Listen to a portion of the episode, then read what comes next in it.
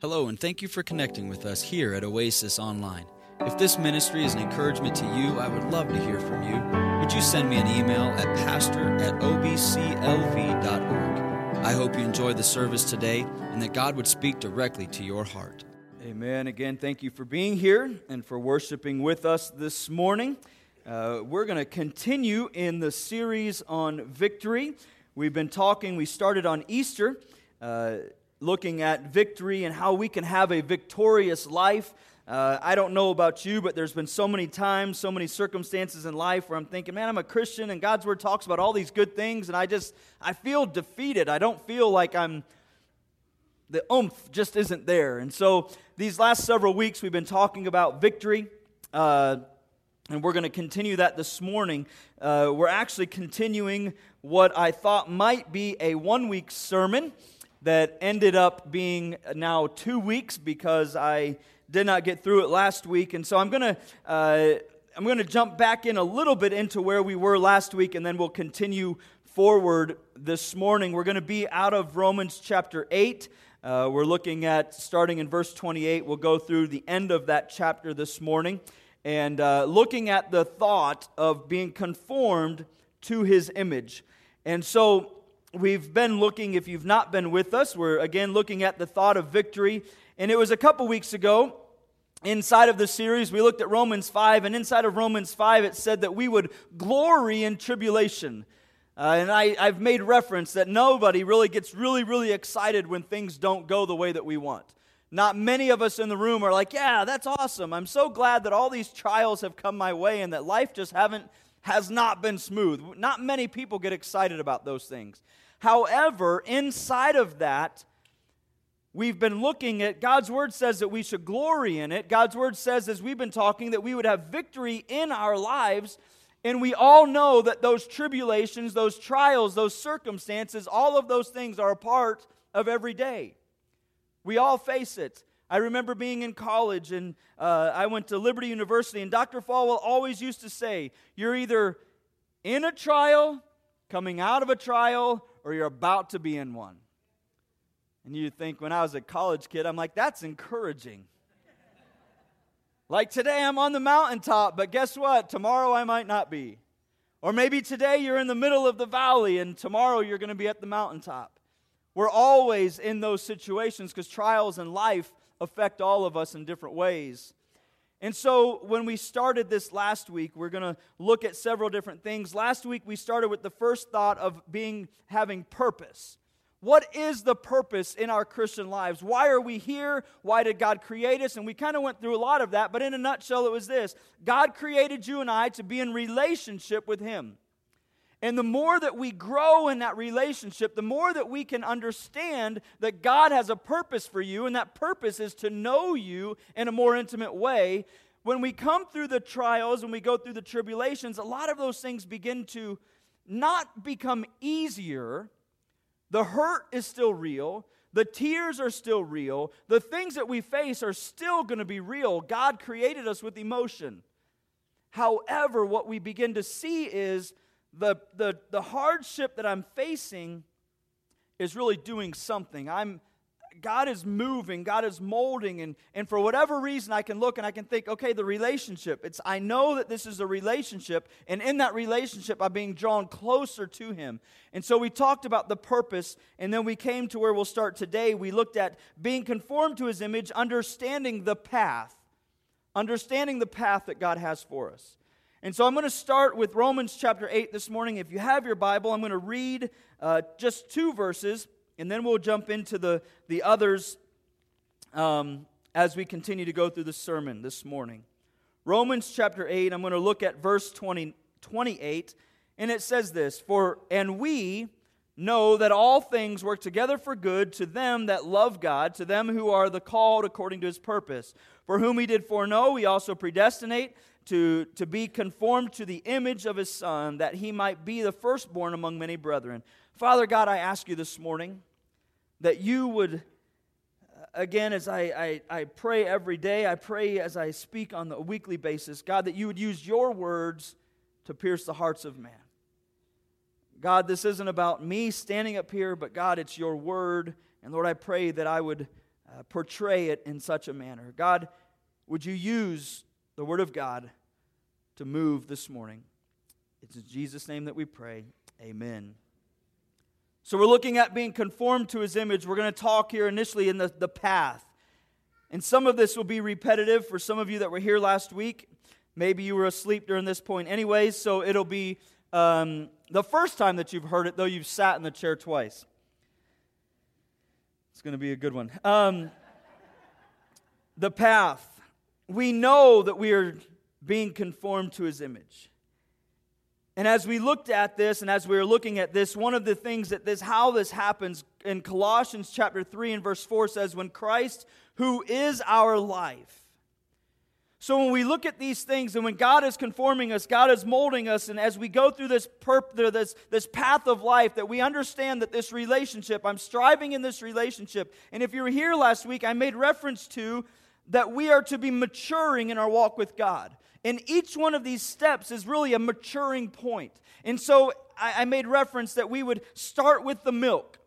God's word speaks of that very clearly that we would go from the milk to the meat of the word of God. And so, as little babies, they start with the milk, and, and little by little, as they begin to grow, that they need more than just milk. And so, then you begin to give them some type of an oatmeal or some type of a baby food, the cereals and different things, and you add the milk in and you mix it all up. And then from there, it goes into now you're taking the, the baby food out of the jar and you're giving it to them, which is disgusting. And then you go from there and you're now taking the food that you make on the plate that you are eating and you begin to chomp it up and you make it really, really small so they can eat it. And each one of those processes is a little bit different so their stomachs can begin to, to carry and handle those food and, and that food and it helps in their nutri- nutrition.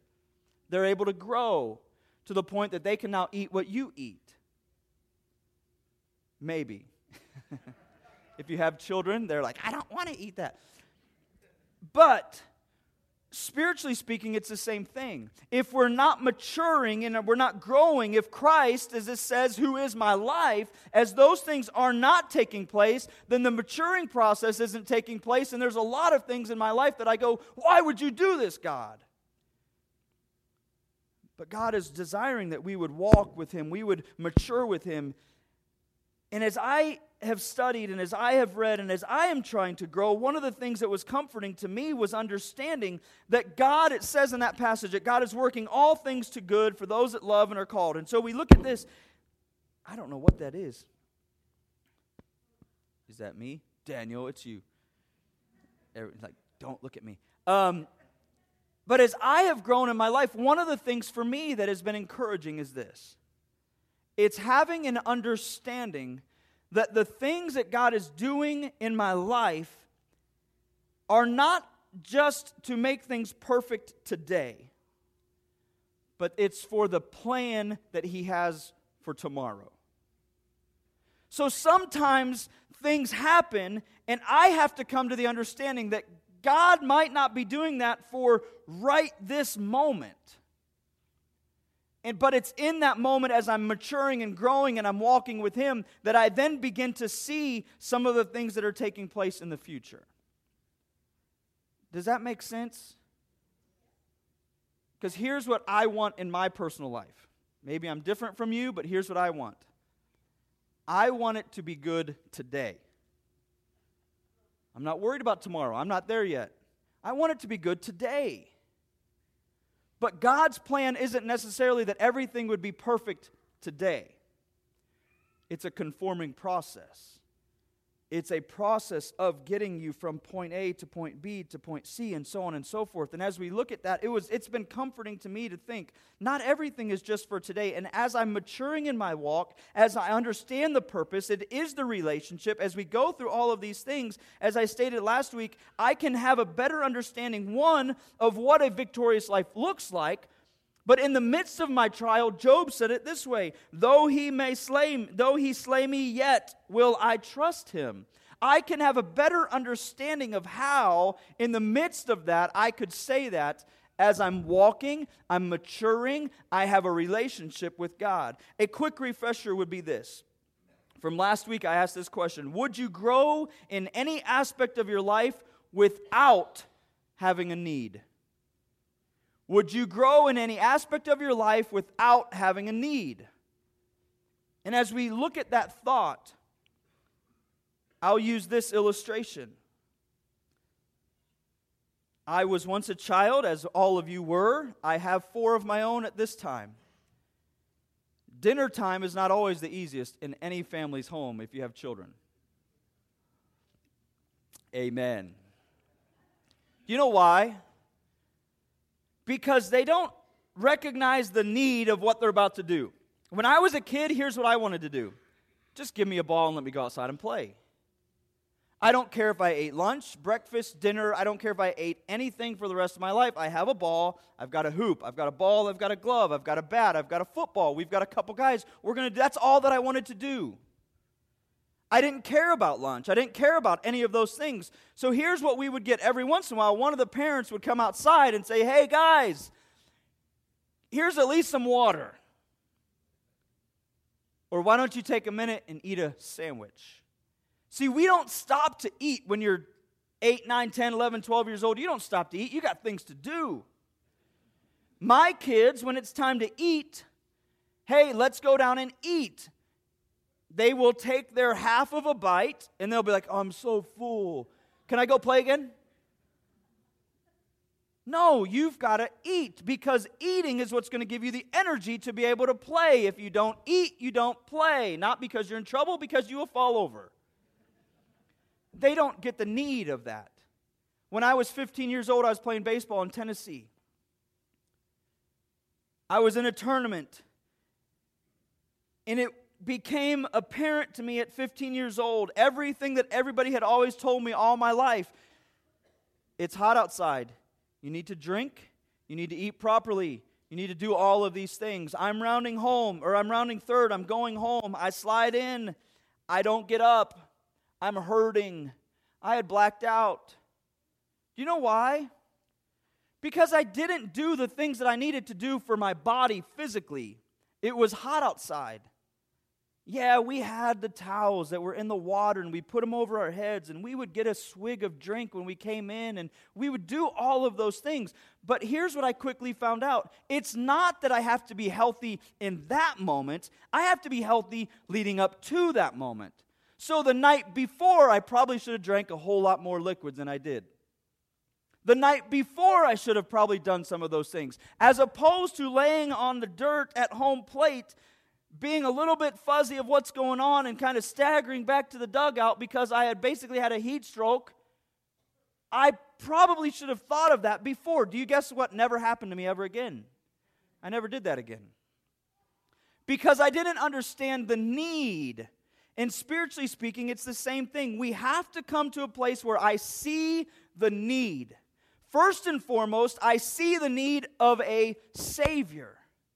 So we looked at that victory in, in the resurrection of who that is as the Savior. But I have to come to that place, and here's what that looks like. 1 Corinthians 3, I read this last, last week in verse 21. Let no man glory in men. I cannot glory in just myself. I have to see the need of a Savior. Listen, if you've never come to the point where you've seen a need of a Savior, that would be a part of why you're here today. You're searching for something. You came with a friend, somebody invited you, whatever that is. But most of you in this room would say, Well, yeah, I've come to a place where I've recognized I have a need of a Savior. I have a need for salvation. I have an understanding that there is sin in my life. And this morning, as we look at this under this passage, God is causing uh, all things to work together for good to them that love God and are called according to His purpose. God is sovereign, and in His plan, all of these pieces are working together for His purpose but it's a part of our maturing. It's a part of our understanding my relationship. Philippians 1 says, being confident of this very thing, that he which hath begun a good work in you will perform it until the day of Jesus Christ. Listen, when you began to understand the need, or maybe some of you are here today and you're searching this out and you're seeing, man, I have a need, I have an emptiness in my soul. There's something missing in my life. I've got money, I've got cars, I've got toys, I've got a house, I've got I've got a girlfriend, I've got a boyfriend, I've got a husband, I've got a wife, I've got children, whatever it is, but I'm missing something in my life. At that moment God is tugging on you and he is allowing you to see a need that you have inside of you spiritually speaking. He is beginning something in you. And listen, if God is going to begin it in you, I promise you he will complete it. And God's word tells us that. We look at that throughout Scripture in the Old Testament. How long did the children of Israel wander in the desert? 40 years. 40 years the children of Israel wandered. There was a lot of hard times in there. As a part of that, there was also victory at the end at times. Think about Jacob and Joseph and all of the different stories throughout the Old Testament, all those different stories of men. Jacob lost his son, or so he thought, right? Joseph was sold into slavery. His brothers sold him into slavery, like some of you might want to sell, sell your siblings. But anyway, they took Joseph, they sold him into slavery. They came back, they had the coat of many colors, colors. They give it to dad and they say, Hey, he died. Dad is mourning, dad is hurting. Well, we know the story. Most of you know the story. What happens? Long story short would be Joseph was the one who did what? He eventually saved their family. He eventually brought them to a place where they needed to be. That was a hardship for years and years and years. God had a plan. It wasn't necessarily for the perfection of just right now, but down the road there was a plan. There was a reason. They, he, they didn't know that there was going to be a famine in the land. They didn't know all these different things. However, those were things that happened. God had started something and he was going to finish it. Paul says in Corinthians, don't lose heart.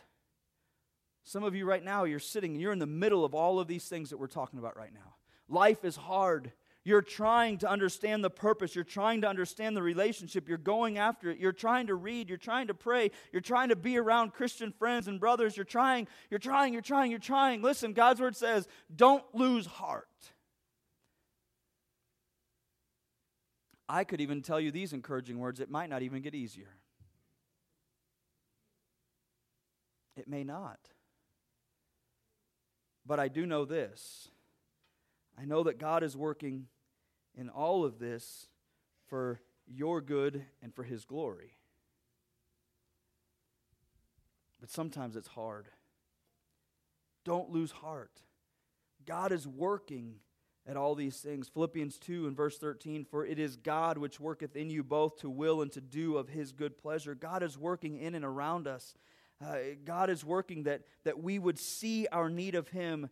God is doing all of these things. He might be showing you areas of your life that you've completely neglected.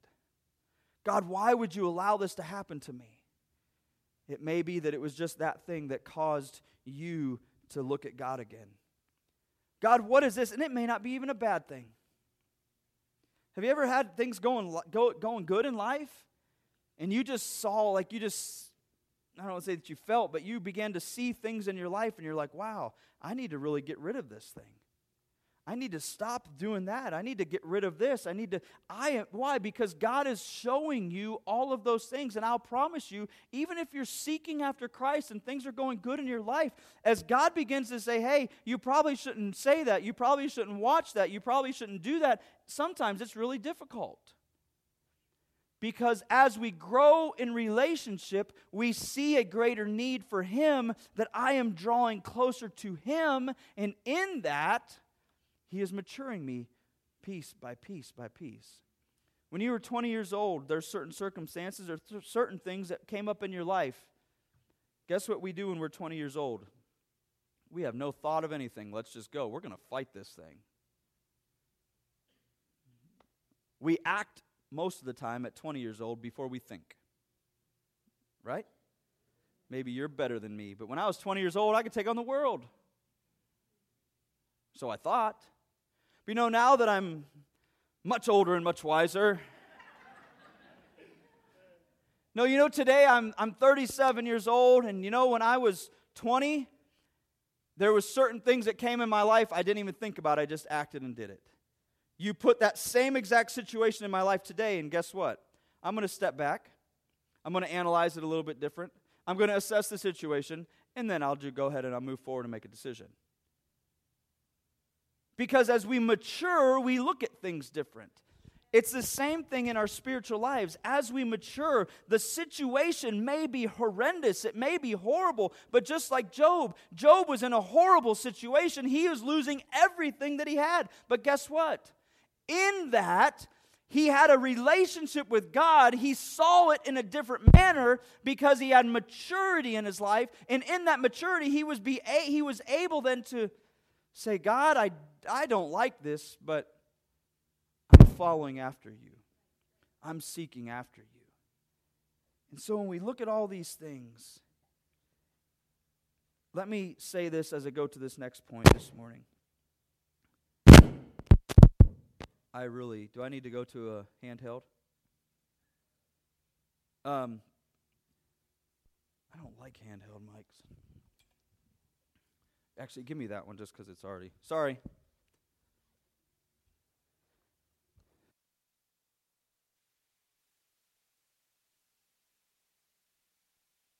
So, God is working in us. He's working around us. He's allowing us to see these different things.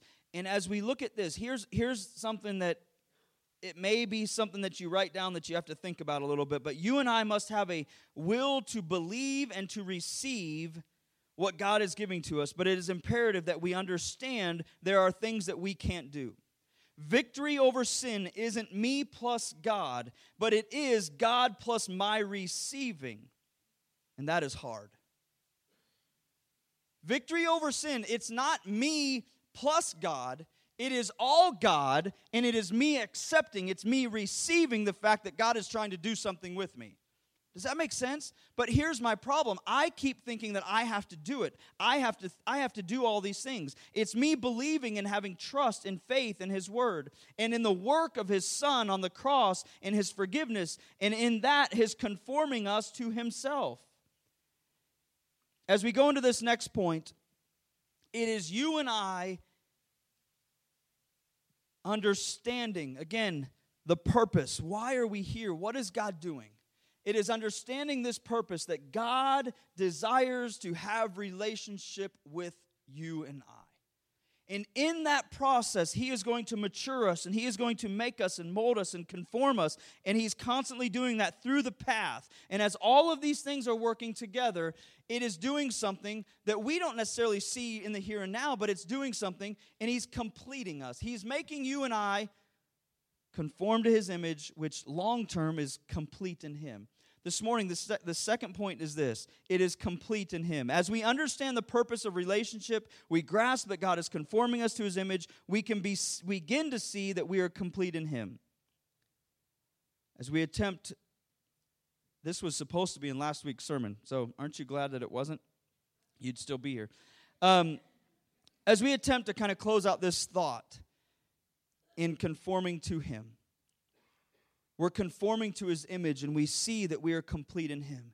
That he has done a mighty work, that he is justified, that he is sanctifying us, he is working in us now. He has called you righteous, he has redeemed you. He was our propitiation, that is, that he was the satisfaction. Uh, what he did upon the cross was the only thing that was satisfactory in my salvation. It was my propitiation. Jesus on the cross satisfied, his death satisfied for my salvation. Romans 8:31 says those who are called, those he justified, those he justified, he glorified. And listen, I'm going to say this and then I'm going to move on with it because I'm going to be done with it. This whole passage of Scripture, a lot of you are probably going, How is he going to speak on this passage of Scripture? It says foreknowledge, it says predestination, it says called, it says predestination again, it says foreknowledge, it says predestination. Listen real quick, and I'm going to give you my answer, and then we can move forward. Does God know all things? Yes, He does. Does God know what you're going to do today, tomorrow, in the future? Yes, He does. Did it catch you off guard that God did it catch God off guard that you said yes to God in salvation? No, it did not.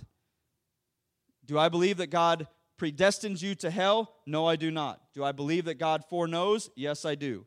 If God does not know, then that means God is not God, and God is not all knowing, all knowing, and God is not all powerful, and God is not all of these things. So I say all that to say this. I'm not getting into the predestination conversation and argument. I do believe this. It is very, very, very clear in God's word that He has a knowledge of what's happening. Yay? He also has given us a choice. He gave Adam and Eve a choice in the garden. Yes or no? Did they choose sin? They chose sin. So I'm not going to argue over those things. I wish I could say, here's the answer. You find the theologian that can give me the perfect answer and give you the perfect answer. I would love to see it because I've read a lot of them and none of them can give you the perfect answer. I know for a fact that God is all knowing and all powerful and all, all, all of those things. One day I'll have a better understanding of that. Today, I'll be real honest. I don't. And in that, that's this is probably a really bad answer to all of this, but in that, because nobody knows, here's what I will do. I will bank on the fact that God is sovereign, that God knows all things, and that in that I can trust. So that's my predestination rant for there you go. Are we good? Good. So in that, we look at this passage of scripture. It says, Those he called, those he justified, those he justified, he glorified. And here's where this is when we look at being complete in God, that the Holy Spirit, when it says that He has called, the Holy Spirit did this in each and every one of you. If you know Jesus Christ, actually, if you're living and if you're, if you're sitting in here today, God has called you in some way, shape, or form to be in this room. Because the Holy Spirit has worked within you. Whether you know Christ or you don't know Christ, the Holy Spirit began to tug upon your heart, and for whatever reason, you responded and He brought you here. Okay? So the Holy Spirit has called. He has worked in all of us. And so when we look at this passage, it's talking about those that know Christ as Savior, those that are saved, those that are sanctified. And we looked at that. We're looking and we're going that God called. At one point in my life as a child, God called me and He said, Aaron, He's going to call me up. He's going to pull me out of that miry clay and He, he, he, he made me whole. In that, it says God called me and brought me in. And then it says that he justified, therefore, that I am made right. In my standing before God, I am right. I am righteous. I am justified, just as if I've never sinned. I said that last week. And so he called me out of sin. He brought me to a place where I recognized my need of a Savior, and he justified me. He made me whole. He made me complete. And we know that in that one day, he is going to glorify me and glorify me in my body. One day I'm going to stand before God, and my body is going to be new. I understand those things through Scripture. And as we look at this, we look at this passage of Scripture. I am complete in Him. Colossians 2 9 and 10 says, For in Him dwelleth all the fullness of the Godhead bodily, and ye are what? Complete in Him, which is the head of all principality and power. If you know Christ today as your Savior, you are complete in Him.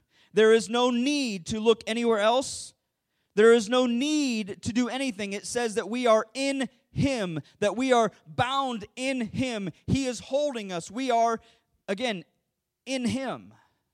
I am complete in Him. Not only that, it says that I am, I am made complete. You and I have all that we need for today.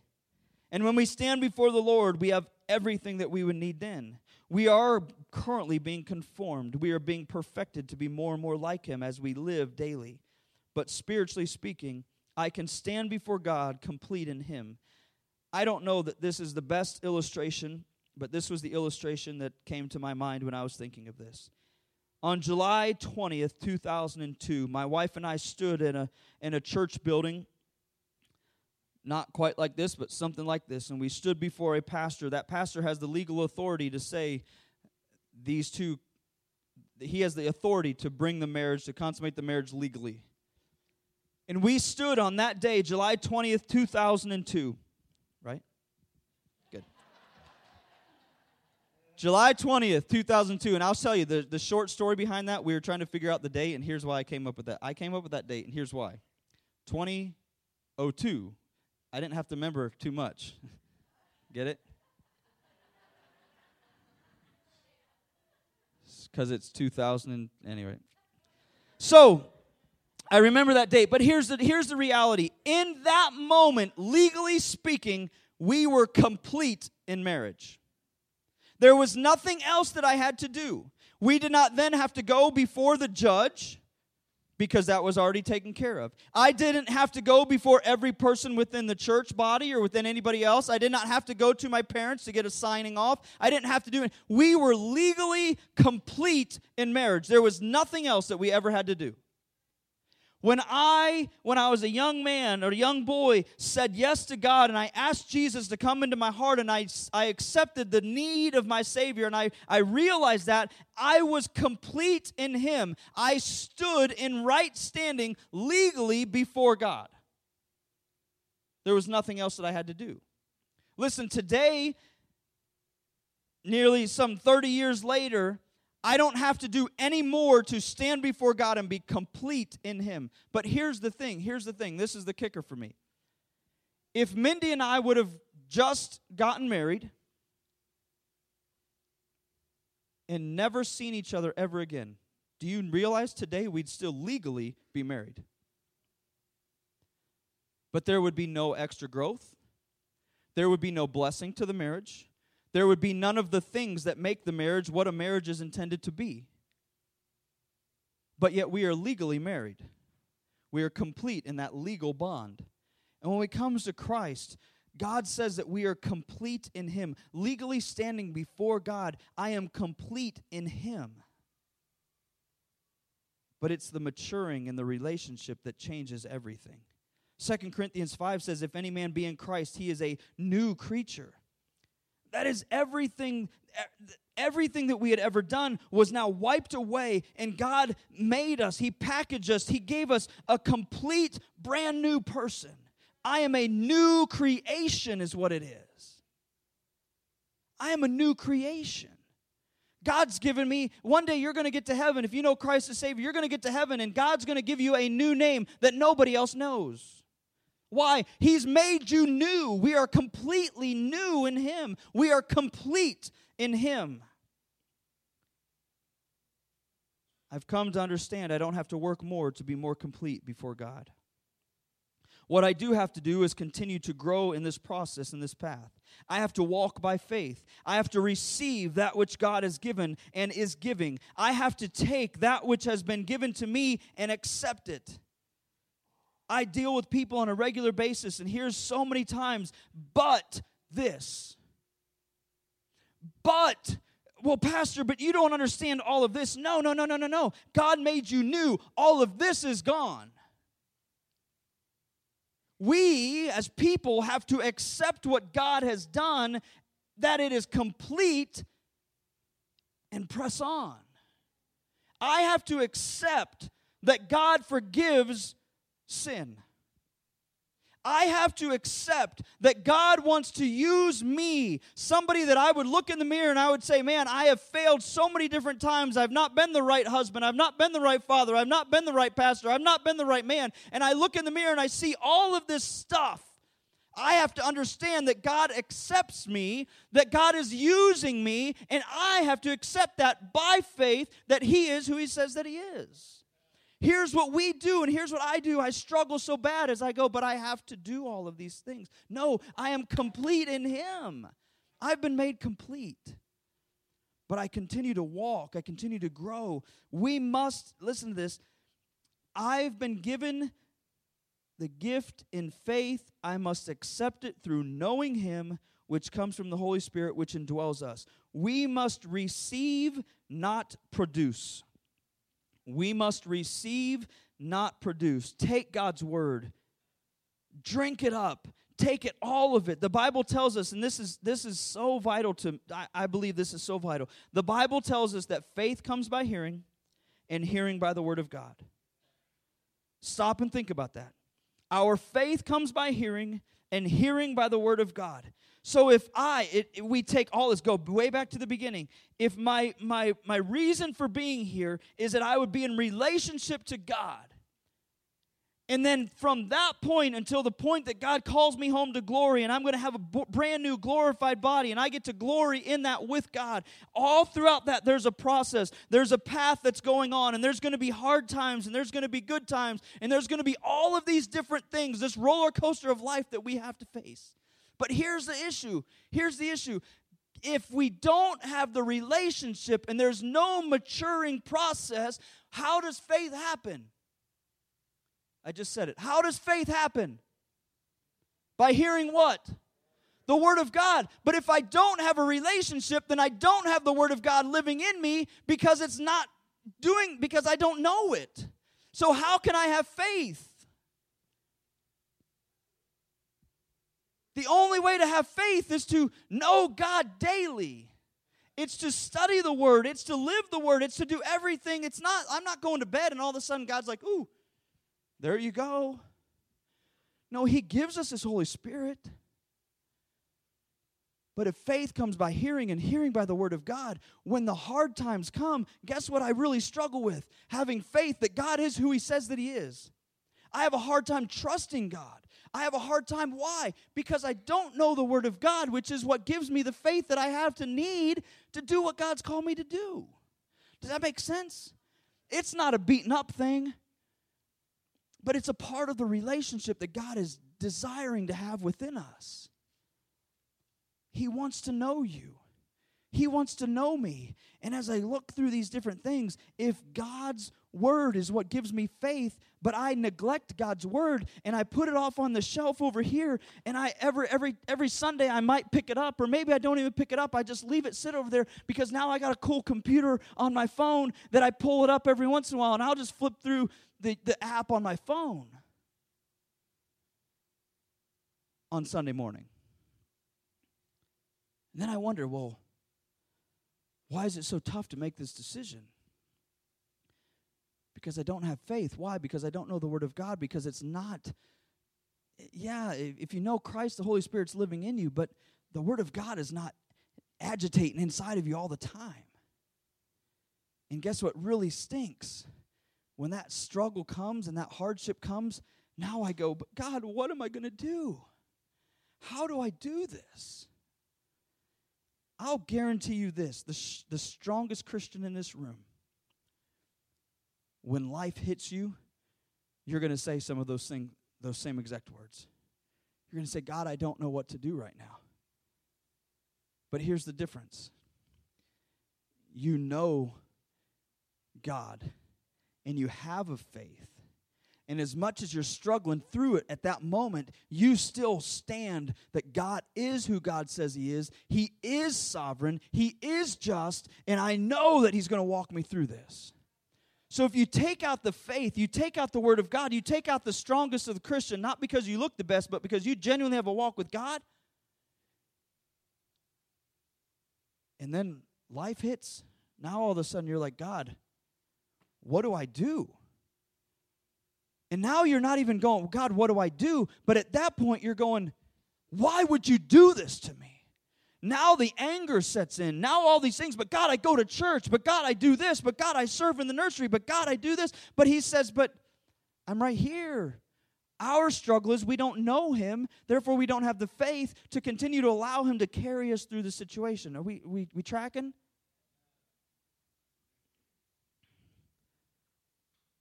I'll close with this thought, and I've said this several different times. But as we look at our maturity and we look at who we are, if I were to take, which I don't have one, but if I were to take a seed, take a little itty bitty seed out of an apple, take a seed out of an orange, take whatever it is, and I just place it up here and just put it on the piano, will anything happen to it? No. Is it still a seed? Yes. The seed is still a seed. It is complete in what it is. It's just going to sit there though. But if I take that seed and I dig a little hole and I give it the dirt and I put it and I give it all the nutrients that it needs and I do that, that seed eventually completely dies, breaks open, and then it begins to sprout. And it becomes whatever it is that it's designed to be. It's no different than you and I. That seed is complete in exactly what it's supposed to be. It is an apple seed, it will become an apple tree. But if I leave it sitting right here, it will never do anything but be a seed. How many seed bags are at the grocery store or at the wherever you go get seeds? There's seed bags everywhere. There's little ones, there's big ones, there's all kinds of them. If you leave them in the bag, they don't just miraculously begin to produce anything. Why? because they weren't put in the ground. They can't die the way that they're supposed to die to open up to then sprout the way that they're supposed to sprout. It's the same thing with you and I. You are complete in Christ. But the only way to grow and sprout and produce and mature the way that we're supposed to is when we die to ourselves. That isn't like one time I died. No, that's every day, every moment of the day. And God begins to break us open and God begins to cut us and God begins to conform us exactly the way that He wants us. And then we begin to produce and then we begin to sprout. And now what? Man, there's life. There's all kinds of things that come from that. But we understand that I'm complete, but we understand that we have to die to self to be who God wants us to be. And as we close this morning, there's a lot that's been thrown out there. Our purpose and our path, that we are complete in Him. And as we look at this passage of Scripture in Romans chapter 8, we have all of these different things. And in Romans 8, my last point is this that God is for us. When we stop and we look at victory and having a victorious life and we begin to think through all of these things, Christ died, rose again, which is our ultimate victory we talked about several weeks ago at Easter.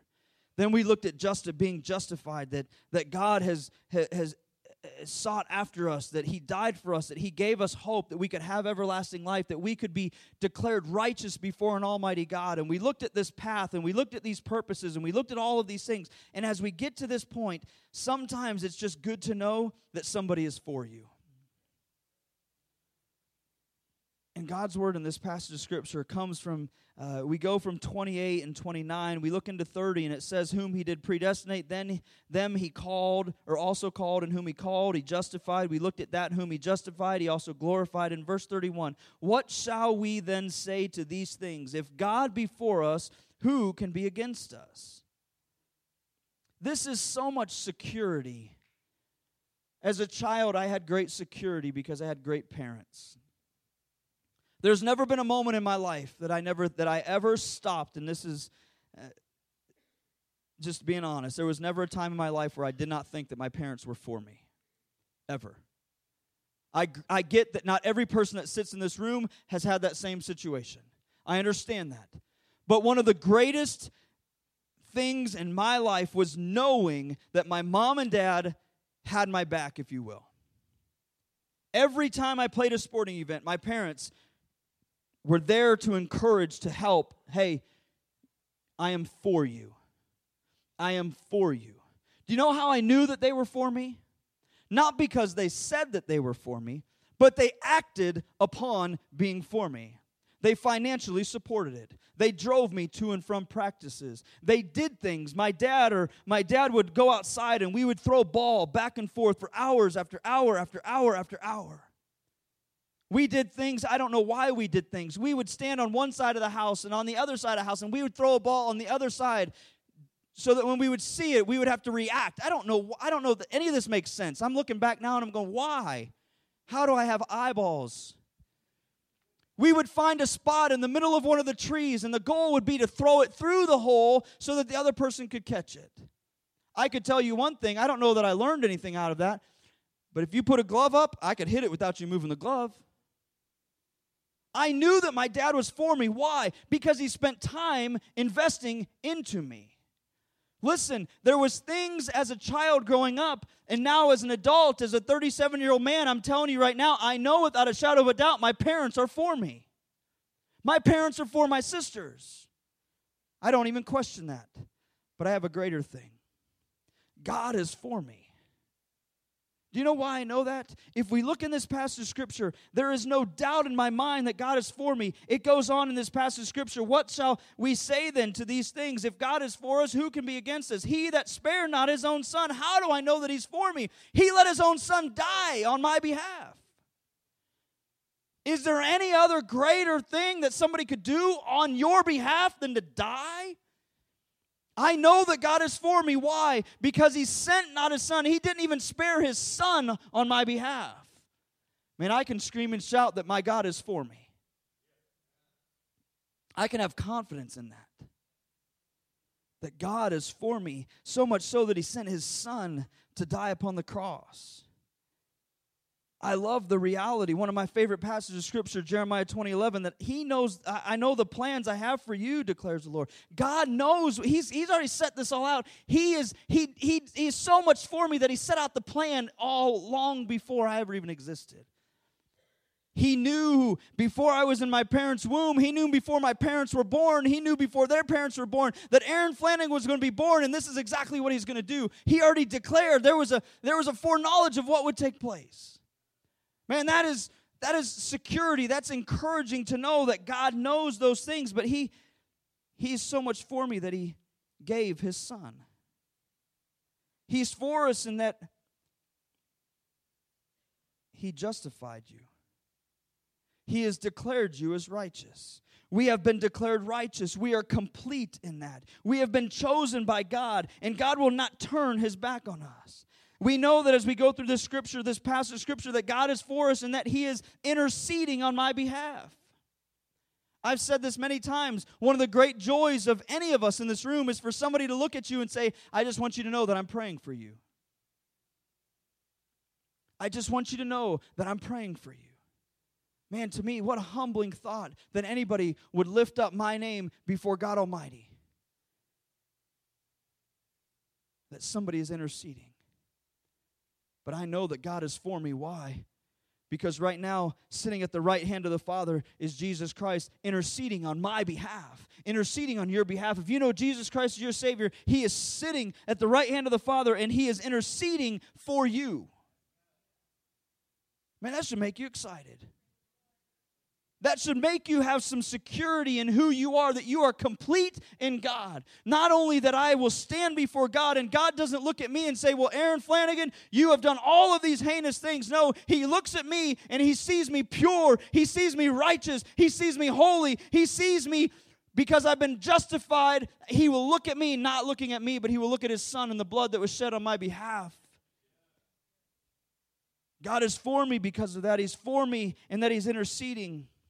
And this morning, as we wrap up, He is for me and that He loves you. There is nothing, it says in this passage of scripture as it closes out. And I know I didn't read all of this. And, and it says in 37, Nay, in all of these things, we are more than conquerors through him. What does it say? That loved us. For I am persuaded there is neither death, nor life, nor angels, nor principalities, nor powers, nor things present, nor things to come, nor height, nor depth, nor any other creature shall be able to separate us from the love of God which is in Christ Jesus our Lord.